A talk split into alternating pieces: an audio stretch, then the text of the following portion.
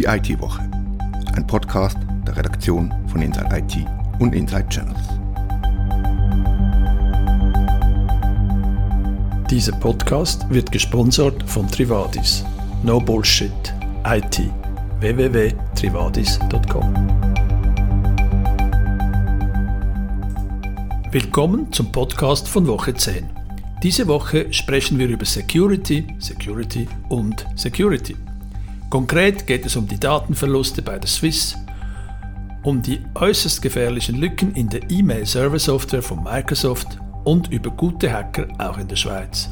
Dazu berichten wir über die Transformation eines grossen I T-Dienstleisters und wir stellen uns die Frage, wie es nun mit der E I D weitergehen soll.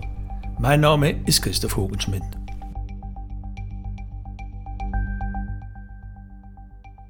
Ich begrüße Philipp Antz in unserem Podcast. Philipp, was ist deine Geschichte der Woche? Das ist ein Hack, ähm, unter anderem auf die Star Alliance, einen großen Verbund von Airlines, bei dem über eine Million Kundendatensätze erbeutet wurden. Das ist doch eine sehr große Menge mit einem globalen Ausmaß. Damit hast du ja meine zweite Frage, warum ist das wichtig, schon beantwortet. Der Hack ist groß. Sind auch viele Daten verloren gegangen? So wie es aussieht, nicht unbedingt oder nicht unbedingt kritische Daten. Also betroffen ist, wie erwähnt, die Star Alliance. Zu dieser gehören unter anderem Lufthansa, Air Canada oder auch die Swiss. Und die Swiss hat uns diesen Hack auch bestätigt. Und nach ihren Angaben sind es Daten, die äh, Kunden von Miles and More, also diesem Vielfliegerprogramm der diversen Fluggesellschaften, betreffen und erbeutet worden seien nur äh, die Nummern dieses Programms, sowie der Statuslevel, also ist man Silver Member oder Gold Member et cetera, sowie noch Namen der Kunden, aber keine kritischen Daten wie E-Mails, Passwörter oder Kreditkartenangaben. Und was denkst du, äh, wie ist das einzuschätzen? Das ist ja nicht der erste Hack, bei den Airlines Daten verloren haben. Nein, das ist es nicht und sie gehören auch immer wieder zu beliebten Angriffszielen. Bekannt ist der Hack der British Airways zweitausendachtzehn, als ähm, über vierhunderttausend Daten von Kunden gestohlen wurden.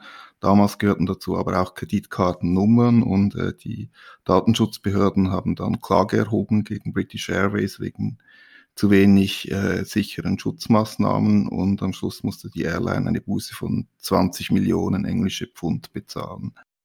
Das ist in diesem Fall für die Swiss nicht unbedingt zu erwarten, weil, wie erwähnt, es sind nicht äh, sehr kritische Daten und die Swiss ist auch nicht selber schuld daran, dass die Daten, Daten gehackt wurden. Wer ist dann schuld daran? So wie es aussieht, ist das die SITA. Die SITA ist ein genossenschaftlich organisierter I T-Dienstleister für die Luftfahrt, der einer seiner Hauptsitze in Genf, also auch in der Schweiz hat. Die SITA versorgt weltweit fast neunzig Prozent der äh, gesamten Luftfahrt mit ähm, Daten zur Abwicklung des Personen- und des Gepäckverkehrs. Und SITA selber hat bestätigt, dass sie Opfer eines Cyberangriffs wurden, dass ein Server des sogenannten Passenger Service Systems gehackt wurde und das war der Ausgangspunkt für diesen Datenklau. Und interessant wird nun zu sehen, wie vor allem die SITA reagiert. Also das ist doch eine Schwachstelle, was da für Maßnahmen ergriffen werden und ob allenfalls da noch andere offene Türen bei SITA vorhanden sind oder vorhanden waren. Was bedeutet der Hack für die User, für die Anwender der Miles and More Karten?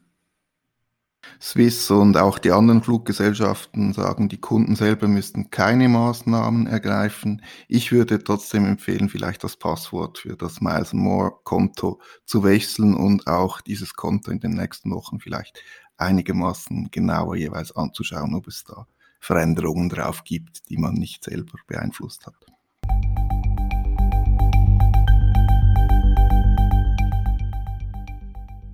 Ich begrüße Hans-Jörg Maron für unseren Podcast diese Woche. Eine Geschichte, die wir schon am Donnerstag vor einer Woche aufgegriffen haben, hat es diese Woche in die Hauptnachrichten geschafft.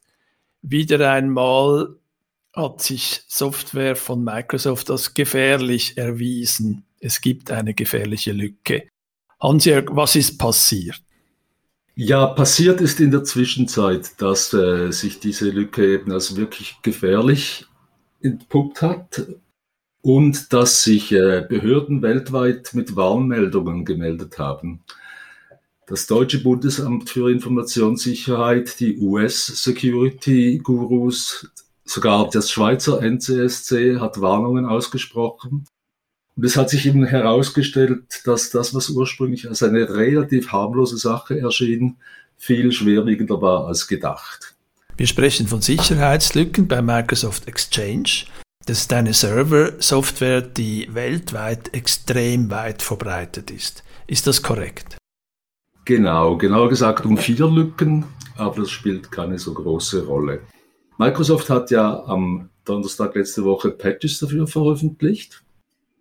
Das führt einmal dazu, dass Hunderttausende von Unternehmen und Organisationen weltweit diese Patches einspielen müssen. Und äh, noch viel aufwendiger, und das ist eben das, was all diese Security-Behörden raten, sie müssen unbedingt ihre Systeme danach absuchen, ob sie vielleicht vorher schon eine Infektion hatten, bevor Microsoft diese Patches herausgab und die Warnung aussprach. Dafür gibt es auch Anleitungen und Tools von den Stellen, die ich genannt habe, von Microsoft selbst. Und in den mittlerweile vier Artikeln zum Thema, die auf inside I T punkt c h erschienen sind, findet man auch Links zu diesen Informationen. Und wie ist die Einschätzung? Also ist diese Lücke wirklich äh, gefährlich? Wie schätzt du das ein? Sind viele Firmen in der Schweiz betroffen? Also laut Zahlen von Kaspersky, einem Security-Software-Hersteller, sind unter seinen Kunden stammen fünf Prozent derer, die angegriffen wurden, die stammen aus der Schweiz. Und dass die Schweiz mit seiner relativ vergleichbar kleinen Zahl von Unternehmen ist damit eines der am intensivsten angegriffenen Länder der Welt. Und die Lücken sind gefährlich, ja. Man kann sie, wie so oft, können Hacker sie dazu benutzen, sich frei in Systemen umzusehen, zu spionieren oder auch Ransomware zu streuen, eigentlich was immer sie wollen. Und was denkst du, wie wird es weitergehen? Werden nun, äh, wird man nun vermehrt Erpressungen sehen? Kann man das überhaupt sagen? Oder muss man jetzt einfach zu seinen eigenen Systemen schauen und hoffen? Ja, wie viele Security-Experten sagen, ist jetzt eine Art Rennen im Gang. Es geht daran, darum, eben diese Hunderttausenden von Anwendern weltweit des Exchange-Servers, die zu informieren, die zu drängen, diese Security-Maßnahmen wirklich durchzuführen. Und wie gesagt, vor allem die das Durchsuchen eines Netzwerks nach einem schon vorhandenen Angreifer, das ist eben immer wieder schwierig und aufwendig. Also insgesamt würde ich mal schätzen, das sind jetzt Millionen von I T-Leuten weltweit damit beschäftigt, diese Maßnahmen zu ergreifen. Und äh, Security-Experten bezeichnen dies als eine Art tickende Zeitbombe. Die Zeit, die vergehen wird, bis die, all diese Unternehmen ihre Maßnahmen getroffen haben. Wir sprechen also von einem weltweiten Problem, das Abertausende von Firmen und noch viel mehr I T-Fachleute betrifft. Wer ist schuld? Ist überhaupt jemand schuld? Das Ganze, wie sich jetzt herausgestellt hat, rückt eben auch Microsoft wieder einmal in ein schlechtes Licht. Denn ähm, wie Security-Experten berichten, wusste Microsoft spätestens seit Anfang Januar schon von zwei dieser vier Lücken. Ende Januar erhielt dann Microsoft auch schon eine Warnung, dass Hacker daran waren, aktiv diese Lücken auszunützen. Aber erst am zweiten März hat Microsoft seine Patches veröffentlicht. Und es ist nicht ganz klar, aber es scheint, dass Microsoft eben auch seine Kunden vorher nicht über die Gefahr informiert hat, sodass diese zum Beispiel ihre Server hätten vom Netz nehmen können oder andere Umgehungsmaßnahmen er- hätten ergreifen können.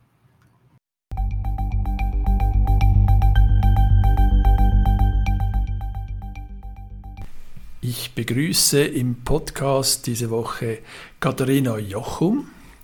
Katharina, letzte Woche wurde die E I D, die Vorlage, abgelehnt und der offiziellen digitalen Schweiz damit eine Art ziemlich krachende Ohrfeige äh, versetzt. Du verfolgst die ganze Sache. Was läuft jetzt in der politischen digitalen Schweiz? Ja, die Befürworter sagten nach der Abstimmung, leider sei es ihnen nicht gelungen, die Mehrheit der Bevölkerung von der Wichtigkeit der Schweizer E I D zu überzeugen. Dass es eine staatlich anerkannte E I D braucht, bleibt unbestritten. Auch die Gegner des Gesetzes, wie es zur Abstimmung stand, waren nicht gegen eine E I D, sondern eben gegen die Umsetzung, wie sie im Gesetz vorgeschlagen wurde. Nun werden Verzögerungen befürchtet. Es sei ein Rückschritt für die Digitalisierung in der Schweiz. Das sagten uns auch unsere Leserinnen und Leser in einer kurzen Umfrage. Ähm, E-Government Services könnten sich verzögern und dabei sei die Schweiz im internationalen Vergleich sowieso schon im Rückstand. Die Befürworter der Vorlage haben ja vor der Abstimmung gesagt, also wenn diese Vorlage jetzt abgelehnt würde, würde es sehr lange gehen, bis eine neue Lösung kommt. Gibt es jetzt schon Ansätze für eine neue Lösung, die vielleicht eher den Bedürfnissen der Bevölkerung entspricht? Absolut, ja, das ging schnell. Ähm, schon wenige Tage nach der Abstimmung, am zehnten März, haben einige Nationalräte und Nationalrätinnen eine neue Motion eingereicht, und zwar parteiübergreifend. Die Motion soll den Bundesrat beauftragen, eine E I D auszuarbeiten, vergleichbar mit einem, mit einer physischen I D, einfach für die digitale Welt. Grundsätze wie Privacy by Design, Datensparsamkeit und eine dezentrale Speicherung werden in der Motion genannt. Eben die Kontrolle und der Betrieb soll beim Staat liegen, anders als das das alte Gesetz, das abgelehnte Gesetz ähm, vorgeschlagen hat. Ein Wann zu beantworten könnte schwieriger sein, wann es dann wirklich zu einer neuen Lösung oder einem neuen Vorschlag kommt. Einer der Mitunterzeichnenden, ähm, G L B-Nationalrat Jörg Mäder, sagte, es werde deutlich weniger als fünf Jahre sein. Wir hoffen, es ist deutlich weniger.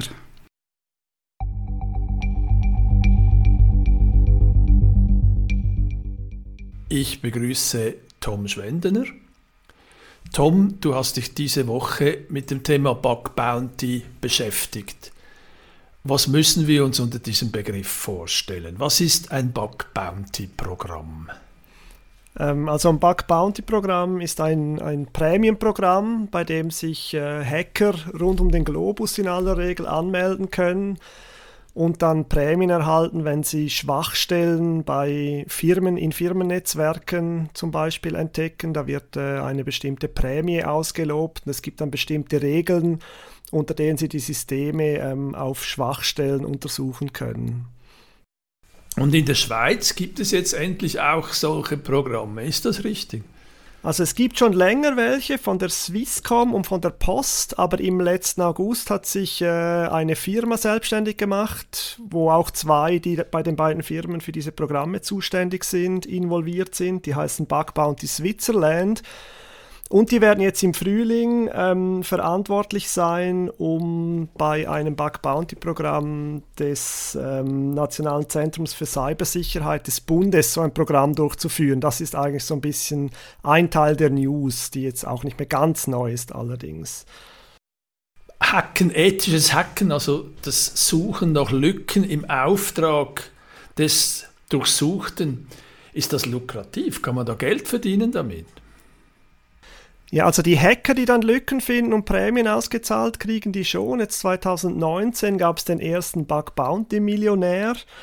Ähm, wie das Geschäftsmodell dann, ob das funktioniert für die Firmen in der Schweiz, das kann ich nicht so gut beurteilen, aber es gibt international schon sehr viele Plattformen, so die bekanntesten heißen so Bug Crowd, HackerOne, YesWeHack zum Beispiel. Ähm, es ist ein relativ junger Markt halt in der Schweiz, wo auch noch nicht ganz absehbar ist, wie sich der entwickelt, aber es ist auf jeden Fall auch momentan im Parlament ein Postulat hängig, das äh, den Bund verpflichten will, ähm, dann Bug-Bounty-Programme durchzuführen. Oder der Bundesrat soll das jetzt erstmal prüfen. Und da erwarten sich viele Beteiligte eigentlich einiges, was da in der nächsten Zeit kommt. Jetzt ist es ja grundsätzlich verboten, in fremde Computersysteme einzudringen. Welche Bedingungen muss man erfüllen, um ein solcher White Hat Hacker zu sein, um diese Prämien jagen zu können? Dafür braucht es dann auch klare Regeln, sogenannte äh, Vulnerability Disclosure Policies, äh, also die festlegen, unter welchen Bedingungen dann Hacker auch solche Lücken melden können.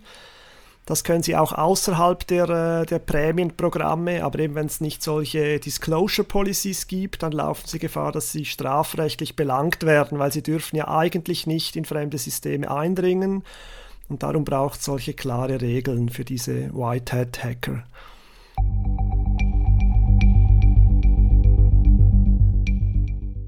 Ich begrüße Marcel Gamma in unserem Podcast diese Woche. Marcel, du hast für diese Woche eine Channel-Geschichte vorbereitet für uns. Was hast du uns zu erzählen? Ja, genau. Es ist eigentlich eine sehr spannende Transformation aus meiner Sicht einer Firma, einer klassischen Firma, die sich fast schon neu erfindet. Es geht um Ricoh. Und äh, Ricoh, klassisch bekannt aus dem, aus dem Druckergeschäft eigentlich, äh, hat einen neuen Mittelfristplan veröffentlicht. Sie arbeiten, sie sind keine Chinesen, aber sie arbeiten trotzdem nach Fünfjahresplänen und haben den neuen Mittelfristplan äh, Ende letzter Woche vorgestellt. Und dort haben sie eine, ein ambitioniertes Ziel vorgegeben. Sie wollen bis zwanzig fünfundzwanzig mehr als die Hälfte, konkret vierundfünfzig Prozent des E B I T mit digitalen Dienstleistungen, also sogenannten äh, äh, Office Services, erzielen und nur, und nur noch eine Minderheit, äh, sie, sie sagen fünfundzwanzig Prozent, mit ihrem klassischen Office Printing. Ricoh ist ja auch in der Schweiz ein, ein starker Player, gerade seit der Übernahme von Lake Solutions. Äh, was läuft in der Schweiz? Machen die das auch? In der Schweiz machen sie das äh, auch. Ich habe mit Daniel Judy, dem, dem Schweiz-Chef und, und, und Verwaltungsrat von Ricoh, auch darüber äh, gesprochen.